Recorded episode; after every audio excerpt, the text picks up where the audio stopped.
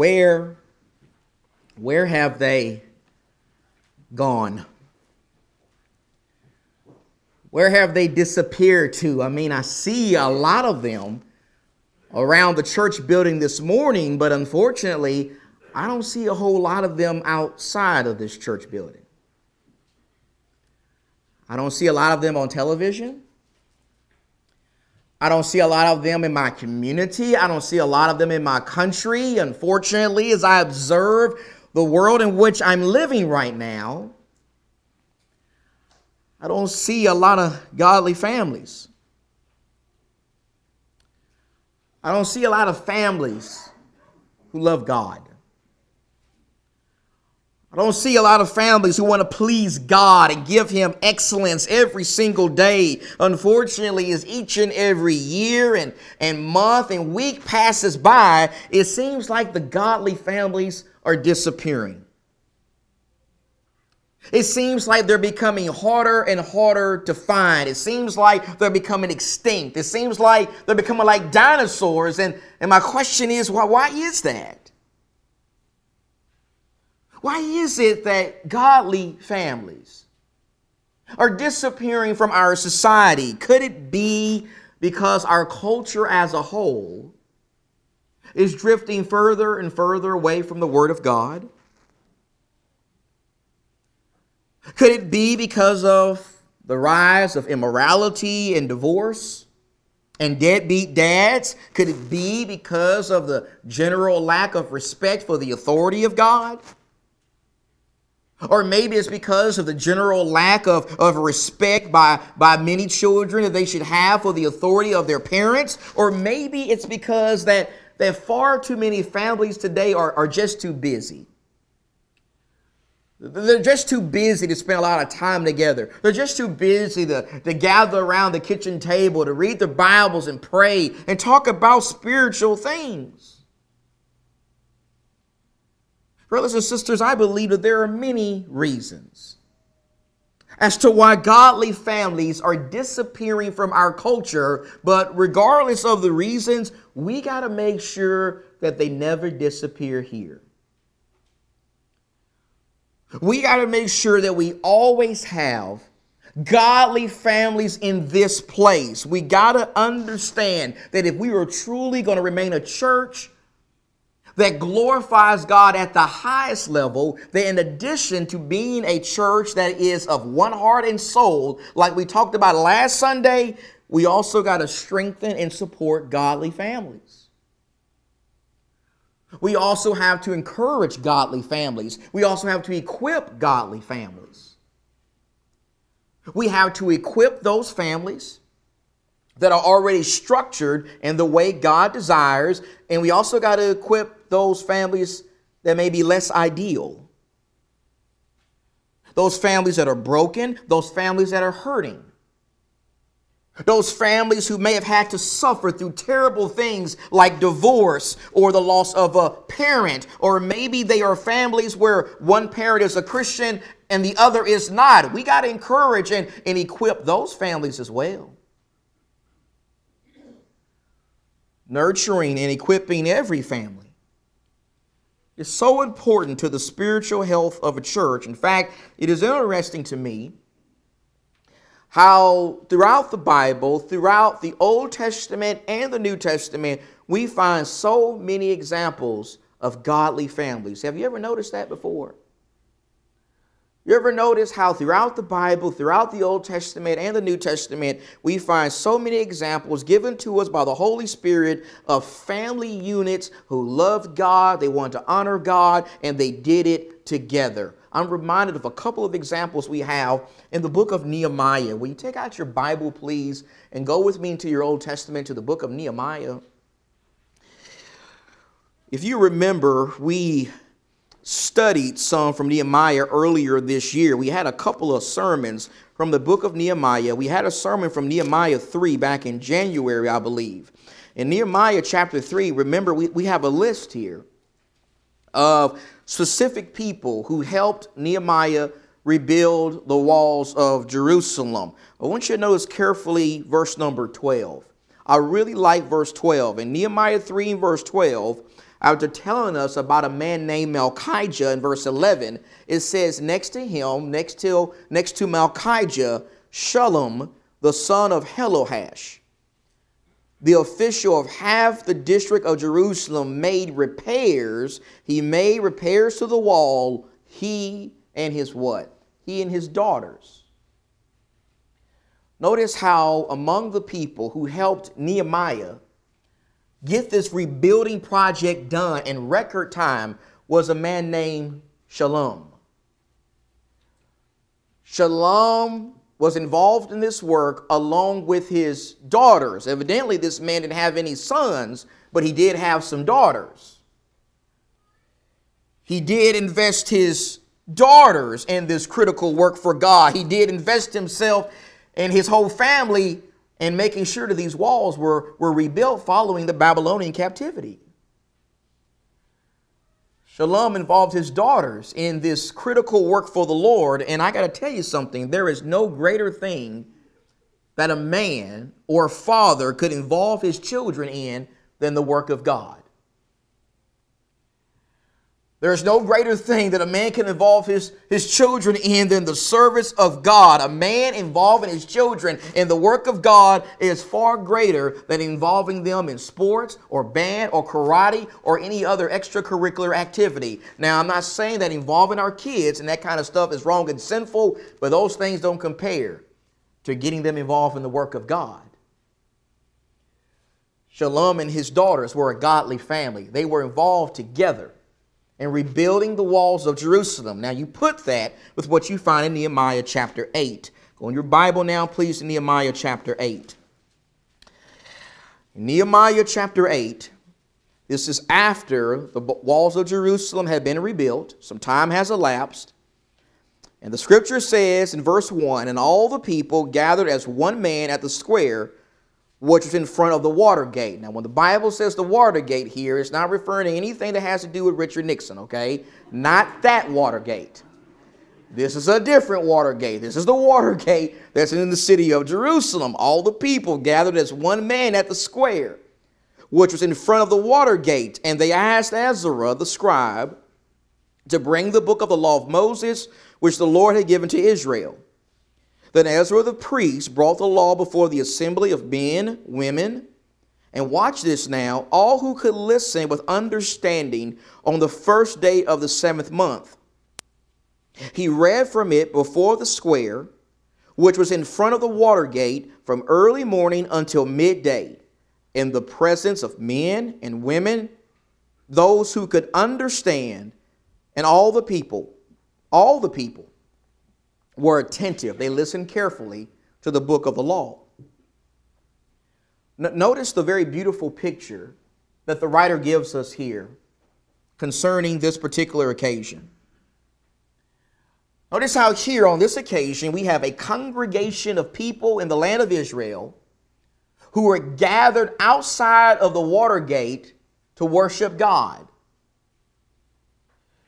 They are gathered outside of the water gate to hear teaching and reading from the Word of God. The scripture says that men were gathered on this occasion. And women were gathered on this occasion. And all of those who could listen with understanding, they were also gathered on this occasion.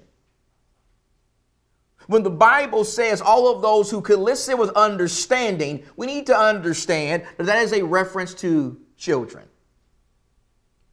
That is a reference to young people. That is a reference to young people who were old enough and mature enough to both listen to and comprehend the Word of God. On this occasion, you got families gathered. You got mommies, you got daddies, you got children who all gathered together in front of the water gate to bring honor to God to worship God, to hear, to hear reading and teaching from the Word of God. In fact, verse 3 says that they did this for hours. They did this from early morning until midday. You know what that means? That means that this wasn't some two or three hour worship service here. No, this service, this worship assembly lasted for at least six hours. This was a long time for these parents and these children to be gathered together outside in front of the water gate to hear reading and teaching from the Word of God. That's how serious these families were about serving the Lord. There are godly families all throughout the book of Nehemiah, but not only do we find them in the Old Testament, not only do we find them in Nehemiah, I want you to go back to the book of Acts now, to the verses that Brother John read for us. Go to Acts 21. We find godly families in the New Testament also.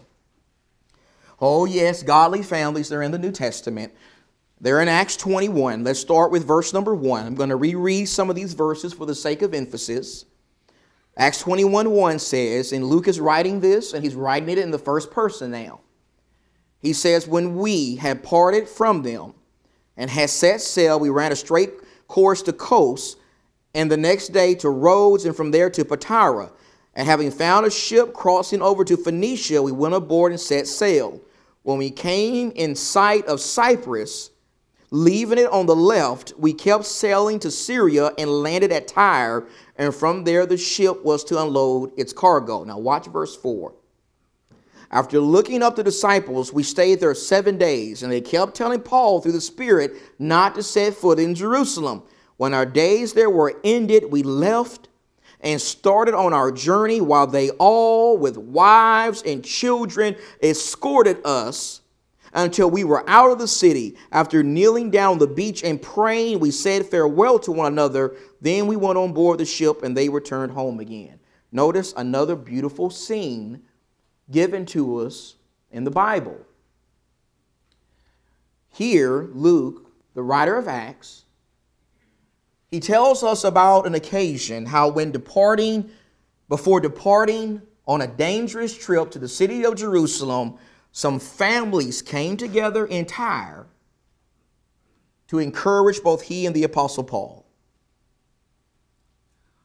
Luke says some Christian fathers and mothers and children, they came to Tyre to bid Paul farewell. They came to pray with him, they came to wish him Godspeed. This actually reminds me of something similar that I was able to experience about 13 years ago.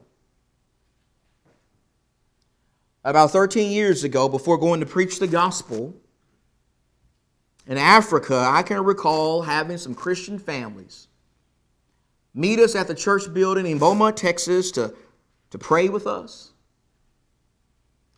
to hug us, to embrace us, to encourage us, and even give us money to give to starving brethren in, in Zimbabwe and Botswana. It is certainly a beautiful thing to see families, mommies, daddies, children, who want to support the work of evangelism together. You had Christian families who met in Tyre to encourage the Apostle Paul before he went on to Jerusalem, but we're still not done because we go back to Acts 21. Look at verse 7 this time. Look at verse 7. We're not done. It says, When we had finished the voyage from Tyre, we gathered, or we arrived, I'm sorry, at Ptolemais and after greeting the brethren, we stayed with them for a day. On the next day, we left and came to Caesarea, and entering the house of Philip the evangelist, who was one of the seven, we stayed with him. Now, this man had four virgin daughters who were prophetesses. As we were staying there for some days, a prophet named Agabus came down from Judea. So, notice how after they left the city of Tyre, Luke says, that eventually he and the Apostle Paul arrived in Caesarea. They arrived in the Caesarea that Cornelius was from, according to Acts chapter 10. When they got to Caesarea, they stayed with Philip the evangelist. This is the same Philip the evangelist who was one of the original seven, seven deacons in the Jerusalem church, according to Acts 6. This is the same Philip the evangelist who preached to the Samaritans in Acts chapter 8. This is the same Philip the evangelist who preached to and baptized the Ethiopian eunuch. When Luke and Paul got to Caesarea, they stayed with Philip the evangelist, but not only did they stay with Philip the evangelist, they also stayed with he and his four daughters. Luke says that Philip had four daughters who were prophetesses. Philip and his whole family opened their home to these traveling preachers. Philip and his whole family showed hospitality to these preachers. Philip and his whole family blessed these traveling preachers with the opportunity to get some rest before they went on to Jerusalem. Philip and his four daughters are an example of a godly family. What I just want you to see is the Bible is loaded with them. The Bible is loaded with example after example of godly families. The Bible is loaded with numerous examples of families who loved God and they loved others and they did God's work together. Godly families are found all throughout the Bible. The question though is is how can we have godly families today? How can we be like these families? How can we glorify God with our families? How can we serve God with our families? What are some practical things that we can do with our spouse and with our kids today that will please God and bring him bring him honor at a very high level? Well, the first thing we can do with our family to serve and bring glory to God is pretty obvious. In fact, it is actually something that, that we're doing right now. It is, it is worshiping God. Godly families can worship God together. Godly families can get up on the Lord's day. And they can get dressed and they can get in their car and they can drive here to this place to sing praises to the Lord and to hear preaching and teaching from the Word of God and to partake of the Lord's Supper if they're all Christians and to give to give back to the Lord a portion of their blessings. Godly families can worship God together. In fact, as I look around this room this morning, I am so encouraged by all of the godly families I see here. I'm so encouraged by all the godly parents and the, and the godly grandparents and the godly children. I'm encouraged by all of the godly families in this place every single Sunday. I'm always encouraged when I see Christian fathers and mothers sitting together with their young children with their Bibles open and they got smiles on their faces and they're just eager and ready to give excellent worship to an excellent God. I'm always encouraged when I when I hear little children singing loud the songs that, that we're led in. That's always encouraging. I'm always encouraged when I when I when I see parents teaching their children how to how to give to God. I'm always encouraged when I see a little child putting a few coins in the collection plate. Maybe that's some money they got from their piggy bank. That's so encouraging to see. I'm so encouraged when I see mommies and daddies with their young children and they're helping them follow along with the preacher, helping them turn to the verses, helping them get familiar with where books of the Bible are and where concepts and themes of the Bible are found. I'm so encouraged when I see parents who teach their children how to behave and worship service and how to show respect. I'm so encouraged when I see all these young people right here, these young people who hopefully understand the importance of what we're doing right now. Hopefully, they're not texting their friends during the service or playing games on their phone or passing notes to their friends or goofing off with their friends. Hopefully, they understand that what we're doing right now it is serious business. God is watching. We got to give Him honor. I'm encouraged by, by young people. I'm encouraged by teenagers who understand the importance of giving honor to God. I'm also encouraged by all the single parents and all of those who may be married to people who are not Christians. I'm encouraged by you also. I'm encouraged that even though you are single, or even though you may be married to somebody who's not a Christian, you're still here and you're trying to give God your best. You're still doing the best you can do. You're still bringing your kids to all the worship services, even though you got to wrestle with them all through the service. You're you're still trying your best to teach your children the need to serve God. God bless you. We're encouraged by you. We're encouraged by all the single mothers who are here this morning worshiping God with their kids. And we're encouraged by all the single fathers who are here this morning worshiping God with their kids. And we're also encouraged by the grandparents. We're also encouraged by the widows. We're encouraged by all the people here who love the Lord and want to give him the best service possible. May God bless you. May God bless your family. I'm reminded of what the Hebrew writer says to us in Hebrews 10, verses 23 through 25. Here the Hebrew writer says, He says, Let us hold fast the confession of our hope without wavering, for he who promised is faithful. And let us consider how to stimulate one another to love and good deeds, not forsaking our own assembling together, as is the habit of some, but encouraging one another, and all the more as you see the day drawing near. Now, I know typically when we go to these verses, we like to highlight the part where the, where the Bible says that we should not forsake the assembling of ourselves together. And certainly that's an important point that needs to be made.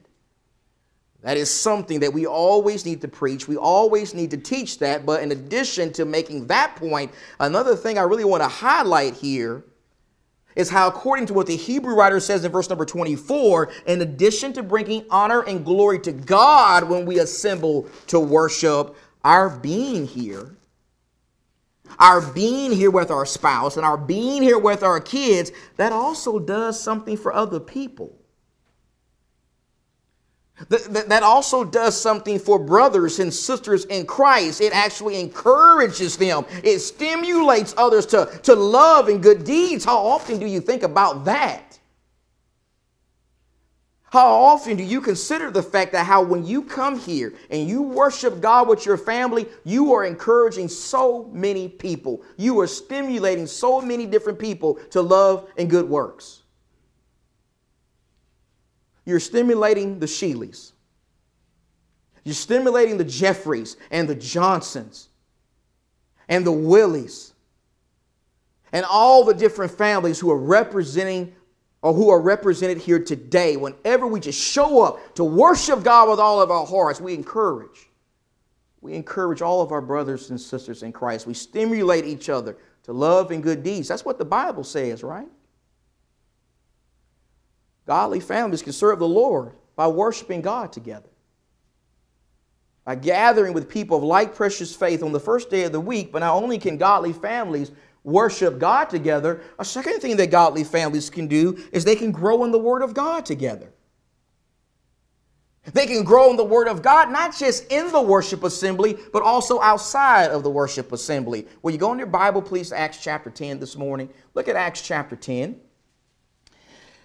Do you remember how in Acts chapter 10 we read about Cornelius? Remember, Cornelius was the first Gentile convert. He's the first Gentile to enter into the kingdom of God. Well, I want you to notice how in Acts 10 and verse 24, before telling us about Cornelius being converted, before telling us about how Peter preached the gospel to Cornelius, the Bible says in Acts 10 and verse 24 that Cornelius called together his relatives and his close friends. Do you see that? He called together his relatives and his close friends to come and hear the word of God. Let me ask you something. Would you agree that the relatives that are mentioned there in that verse would include his wife? Would include his children, maybe even include his grandchildren if he had some. Would you agree that that would include all of those who were part of his immediate family? Of, of course it would. Of course it would. You see, Cornelius was the kind of man who believed in studying the Word of God with his family.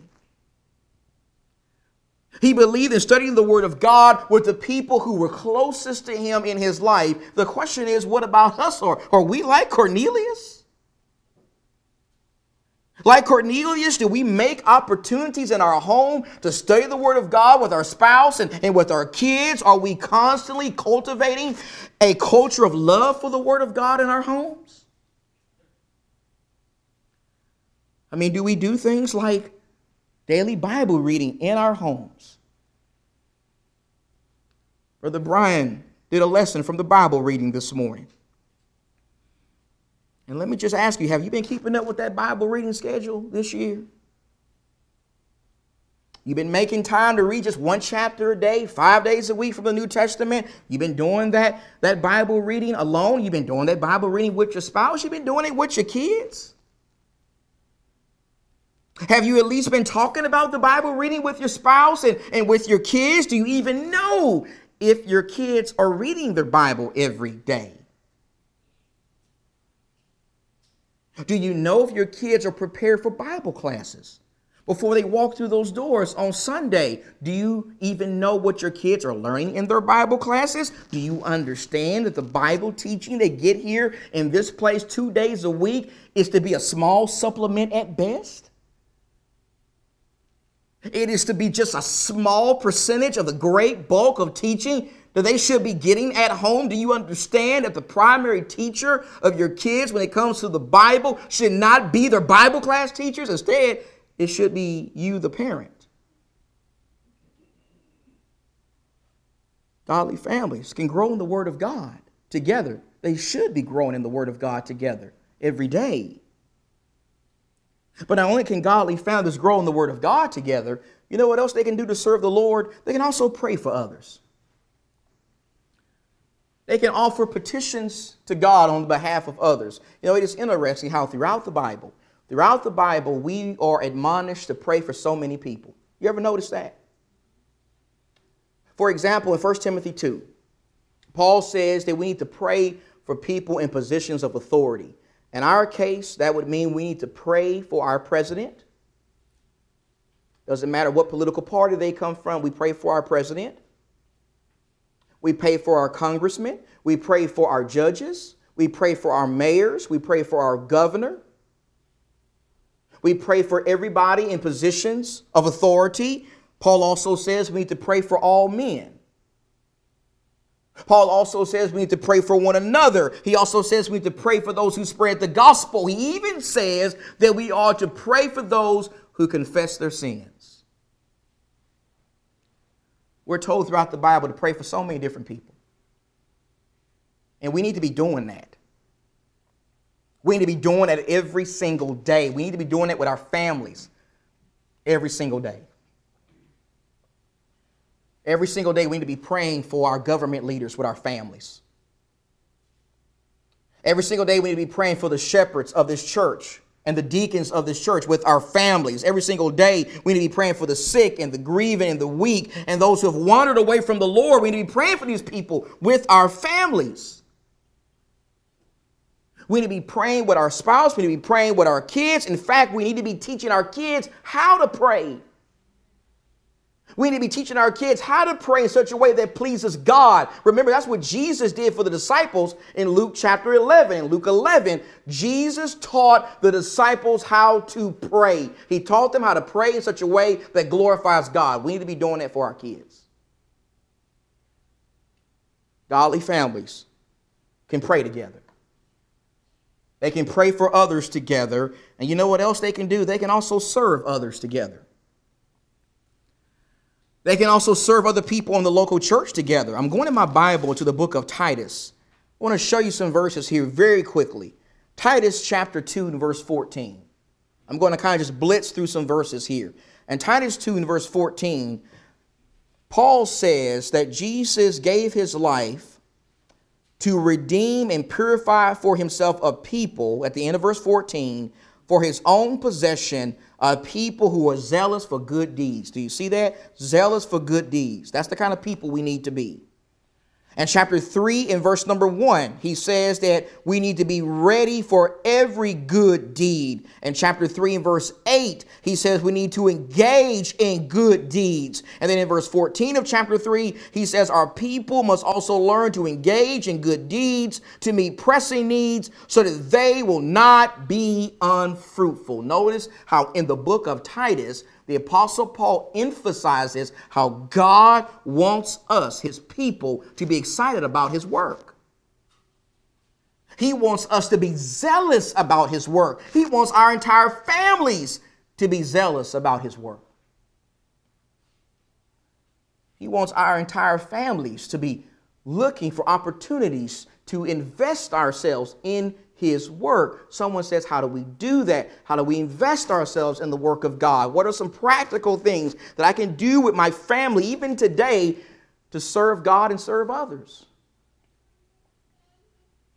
Well, let's start with this. Let's start with this. Let's start by understanding that one thing that you can do with your family every single time you come here to serve others and serve Him is you can follow the 10 minute rule. You know the 10 minute rule is. We can just make it even simpler. We call it the five minute rule. The five minute rule is after we get done with the closing song, instead of turning and talking to the same people you talk to every single Sunday for 30 minutes, how about going and spending five minutes seeking out some guests? Go find some guests. Go find some wonderful people who have taken the time to visit this worship assembly and try to get to know them better. Make them feel welcome. Thank them for being here. Ask them what brought them our way and invite them to come back again. That's something you can do with your family every single Sunday. Every Sunday, you can greet guests with your family. You know what else you can do? You can also write cards and make phone calls to all the sick members who are listed in our family talk. You can do that with your family.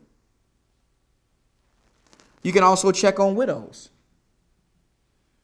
You can invite them into your home for a meal. If they're uncomfortable with doing that during this time, then you can ask them to meet you at a restaurant. You can, you can try to provide companionship to some people who may be struggling with loneliness, especially around this time of the year. You and your family can also make a meal and drop it off at the doorstep of a shut in. Maybe they're not comfortable with you coming in their home right now because of COVID. Well, you can drop the meal off at the doorstep. You can also look around this morning and take notice of the people who have not been here in the last eight or nine months. You can make it your mission today, you and your family, to try to contact those people. Ask them how they're doing. Tell them you miss them. Find out about their spiritual status. Help the shepherds. Help our shepherds make sure that nobody slips through the spiritual cracks during this time of pandemic. There are just so many ways, so many ways in which me my family and you and your family can serve God and serve other people in this local church. In fact, probably the greatest way in which we could serve God and others in this local church is by helping qualify men for godly leadership and service. That's right, godly families can help qualify men for godly leadership and service. I don't know how much y'all travel around the country and visit other congregations. But due to a meeting schedule that I, that I keep every year except this year, I usually have the opportunity to visit other churches. And one of the things that I have noticed, one of the things that is true about the Lord's church today, especially in the conservative church of Christ, is there continues to be a great need for leadership there continues to be a great need for elders and deacons in the Lord's church. You see, unfortunately, the vast majority of churches in this country are not organized like the Monte Vista Church of Christ. We're spoiled a little bit. Most churches are not organized like us. Most churches do not have elders and they do not have deacons. They are lacking, as Paul says in Titus 1 in verse number 5 there is a leadership void in the Lord's church today. And here's my question my question is why is that? Why is there a leadership void in the church today? Why do the vast majority of churches do not have shepherds and deacons? Well, one reason, one reason why that is, is because so many churches do not have qualified men. They do not have men who meet the character, qualifications of the scriptures, and they do not have men who meet the family qualifications of scripture. You see, a major element of requirements for a man being qualified to be an elder or a deacon in the church involves his family. It absolutely involves his family, it involves his wife, and it involves his kids. Go in your Bible, 1 Timothy chapter 3. Let's look at what the Apostle Paul says. 1 Timothy 3, we look at 1 Timothy 3 in verse number 2. In 1 Timothy 3 and verse 2, Paul says an overseer. An overseer is a bishop, That is synonymous with a man being a pastor, an elder, or shepherd. Same thing. An overseer then must be above reproach. He must be the husband. He must be a married man, the husband of one wife. The idea there is he's devoted to his wife. He is faithful to his wife. Now look at verse number four. Verse four says, He must be one who manages his own household well, keeping his children under control with all dignity. But if a man does not know how to manage his own household, how will he take care of the church of God? Verse 11. Women, the wives, have qualifications also. They must likewise be dignified, not malicious gossips but temperate, faithful in all things. Deacons, special servants in the church, must be husbands of only one wife. They must be faithful to their wives and good managers of their children and their own households. Go to Titus now. Titus chapter 1. Look at verse 6. Titus chapter 1, verse number 6. After Paul told Titus to appoint elders in every city, every area in Crete, he says in Titus 1 and verse 6, namely, if any man is above reproach, the husband of one wife having children who believe, some translations say faithful children, that's more of an accurate translation, faithful children not accused of dissipation or rebellion. Notice how one of the key qualifications that a man must meet in order to serve as a leader in the church is he must he must be qualified as a good leader of his family. Many of the qualifications have to do with a man's family. A man's family plays a critical role in him being qualified for this work. That's what the Bible says. And so, you know what that means? That means that if we have men here who are in their 30s or in their 20s, and you one day want to be an elder or a deacon in this church, the time to start working on that is not 20 or 30 years from now. It's not when you reach retirement. It's not when you get older in life. Instead, the time to start working on that is right now. It's today. Today, in addition to working on your own Christian character, you also need to be getting your house in order.